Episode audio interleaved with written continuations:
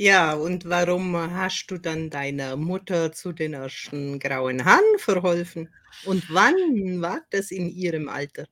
Äh, da war meine Mutter irgendwas, ähm wie alt war die da? Warte mal, ich muss mal rechnen, so, äh, um die, ähm, Ende 30, Anfang 40 oder so, weil, ähm also, es war folgendermaßen: Ich war irgendwann in der 10. Klasse, äh, Gymnasium und habe so überlegt: „Ach, wenn du jetzt Abi machst, was willst du eigentlich studieren? Willst du überhaupt studieren? Was soll das eigentlich?“ Und war da ziemlich unschlüssig, ähm, was man vielleicht nachvollziehen kann, wenn man nicht grade irgendwie so 'n Bild im Kopf hat: „Oh, ich will hm, hm, hm werden und dazu brauche ich aber Abitur, Studium oder irgendwas.“ Und bei mir war das eher so: „Mal sehen, weiß ich auch noch nicht.“ Und dann hat mein Vater gesagt: „Ja“ ähm, weil ich gesagt habe: „Ich glaube, ich, äh, weiß noch nicht so genau, was ich will.“ Sagt er: „Pass mal auf, äh, am besten wär's“ mein Vater war äh, war Beamter, ähm: „Du gehst auch irgendwo hin, wo du in öffentlichen Dienst dann wirst du verbeamtet und dann hast du ausgesorgt“, ne?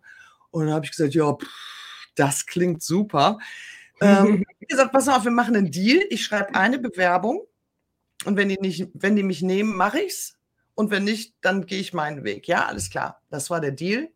Ich habe meine Bewerbung geschrieben und die haben mich eingestellt. Herzlichen Glückwunsch.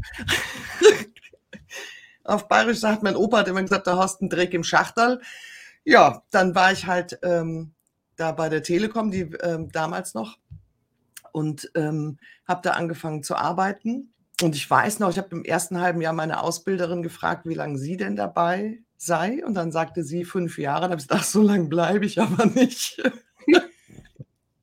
Und die war total schockiert. Na ja, dann bin ich halt da irgendwie meinen Weg gegangen. Es war 'ne sehr lustige Zeit. Wir hatten da, äh, wahnsinnig viel Spaß. Ich hatte tolle Kollegen und Kolleginnen auch.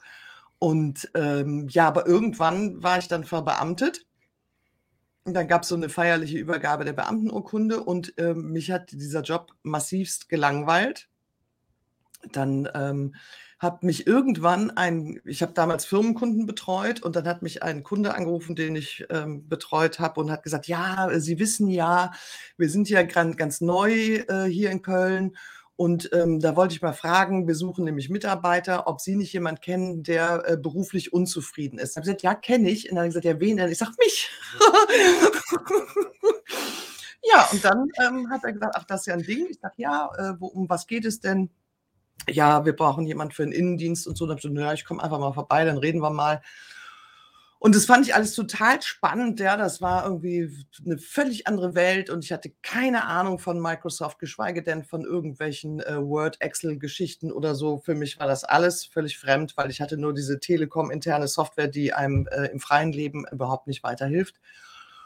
Und dann bin ich zu meinem Chef gegangen und habe zu ihm gesagt, ähm, ob er für mich irgendwie 'ne Aufgabe hätte, dass ich irgendwie Projekte machen könnte. Dann hat er drüber nachgedacht, hat mir dann irgendwann gesagt, ne, er hätte nix. Dann habe gesagt: „Ja, dann habe ich 'n Vorschlag, ich lasse mich mal 1 Jahr beurlauben.“ Und dann hat er gesagt: „Aha.“ Und dann habe ich 1 Jahr lang für diese Firma gearbeitet und das war wow, ja. Da war ich irgendwie äh, ich war in der Türkei mit denen segeln. Ich war, ähm, ähm, äh, auf Hawaii. Ich war in New York und das war irgendwie so ein wunderbares Leben. Da ging, äh, Saus und Braus und viel wahnsinnig viel gelernt, abends immer, äh, Excel gelernt und und mich in Word reingefuchst und all solche Dinge.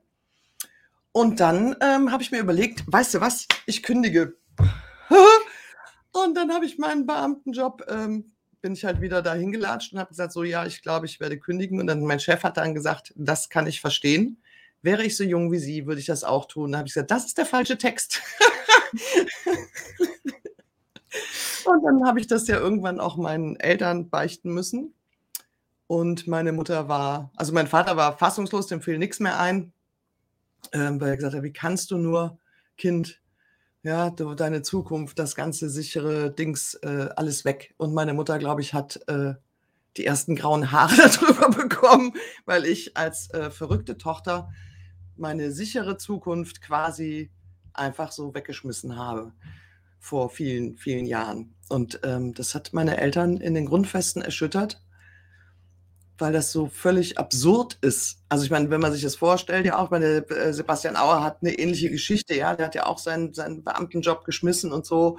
Und das macht wahnsinnig viel mit dem Umfeld, ja. Alle waren völlig schockiert und total fassungslos und auch verständnislos und, ähm, da musste ich mir 'ne ganze Menge anhören und das alles aushalten. Aber, ähm, ich kann sagen, ich habe es nicht einen Tag bereut. So, also was mir gefehlt hat manchmal war so diese Sicherheit, dieses Gefühl, okay, das Geld kommt, aber es wäre mir der Preis wäre mir zu hoch gewesen, zu bezahlen für diese vermeintliche Sicherheit, ähm, da immer diesen komischen Job zu machen und mit 23 zu wissen, was ich mit 64 verdiene äh, und die ganzen Beförderungsstufen irgendwann auswendig zu können, fand ich, es war nicht, also ich bin das nicht. Ich wusste da auch nicht, wer ich bin, aber ich wusste, ich bin keine Beamtin. Man hätte es auch spätestens an der Gesundheit gemerkt. Also wenn man Ja. so falsch am Platz ist und diesen Freiheitsdrang hat und diesen Wissensdurst, dann kann man nicht auf dem Platz sitzen bleiben, ohne dass es irgendwo seine Rechtfertigung holt. Ich denke auch, du zahlst 'n Preis dafür. Also nicht nur, ähm, dass du vielleicht frustriert bist und keine Freude mehr hast, sondern dass es das das macht was mit Körper, Geist und Seele. Und, ähm, ich habe, äh, immer noch also ich weiß von Kolleginnen auch aus der damaligen Zeit, dass es denen gesundheitlich auch gar nicht gut geht, auch was die Entwicklung der Telekom angeht. Und, ähm, das finde ich extrem bedauerlich. Und, ähm, umso umso mehr denke ich immer, das war der richtige Schritt und dass ich nicht lange überlegt habe, war auch gut.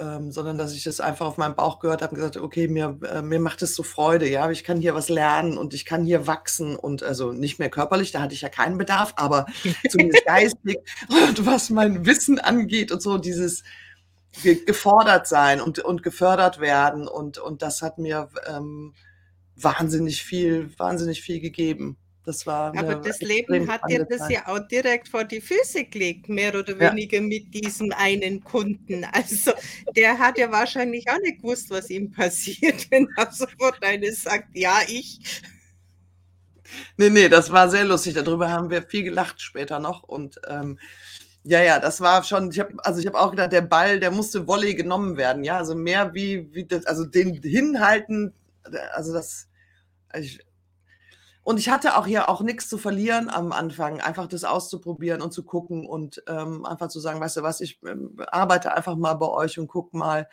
wie sich das anfühlt und ob wir überhaupt zusammenpassen“ und so. Das war natürlich auch 'ne sehr komfortable Situation. Nichtsdestotrotz war's natürlich dann noch mal 'n Schri 'n Schritt, diesen Cut zu machen und zu sagen: „Okay, jetzt, ähm, gebe ich meine Beamtenurkunde, äh, wieder weg.“ Und, ähm Wie lang warst dann in der Firma? Ähm, wie lang war ich denn da eigentlich? 2, 3 Jahre oder so? Mhm. Und wo bist dann hingestolpert?